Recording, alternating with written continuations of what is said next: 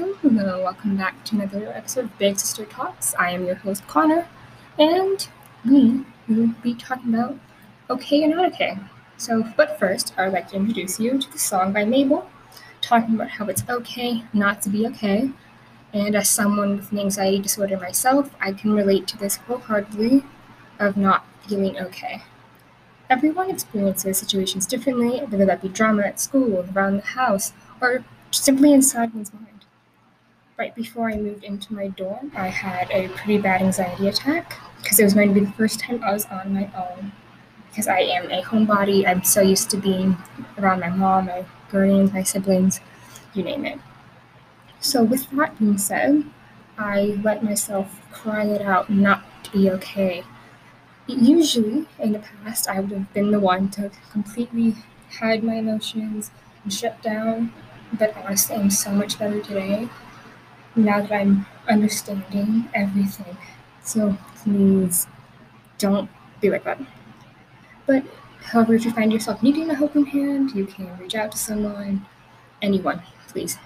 You can reach out to a guidance counselor best friend your parent anybody. You can also, talk to me if you're comfortable. If not, I understand because I'm just a girl who talks to her computer with this podcast that doesn't even think anybody listens to.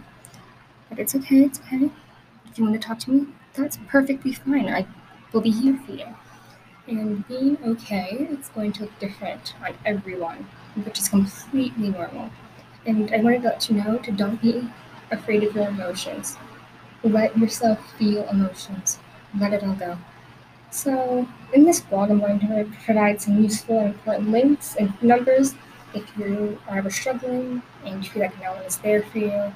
I'm here for you. There are people out there who love you, care for you, and want the best for you. Please understand that. And be kind to yourself and to others. Because you never know what someone's going through, and you don't want to make them feel bad for feeling things. What I like to do is remember to breathe. Sometimes it feels like you're out of breath. Breathe. Whether that be through meditation, yoga, breathe. breathe. So what I've linked below was the suicide prevention website, the suicide prevention lifeline, SAMHSA's national helpline website, and the phone number for the helpline. Also, if you do read the blog, there is going to be some typos, but that's okay. Usually, you can probably ignore those. I hope now. I don't want to talk for too long, so I want these to be kind of sh- short and maybe they'll be longer later on. And also, sorry for the fan. It is incredibly hot where I am in my dorm. So if that bothers you, I can turn it off. Bye.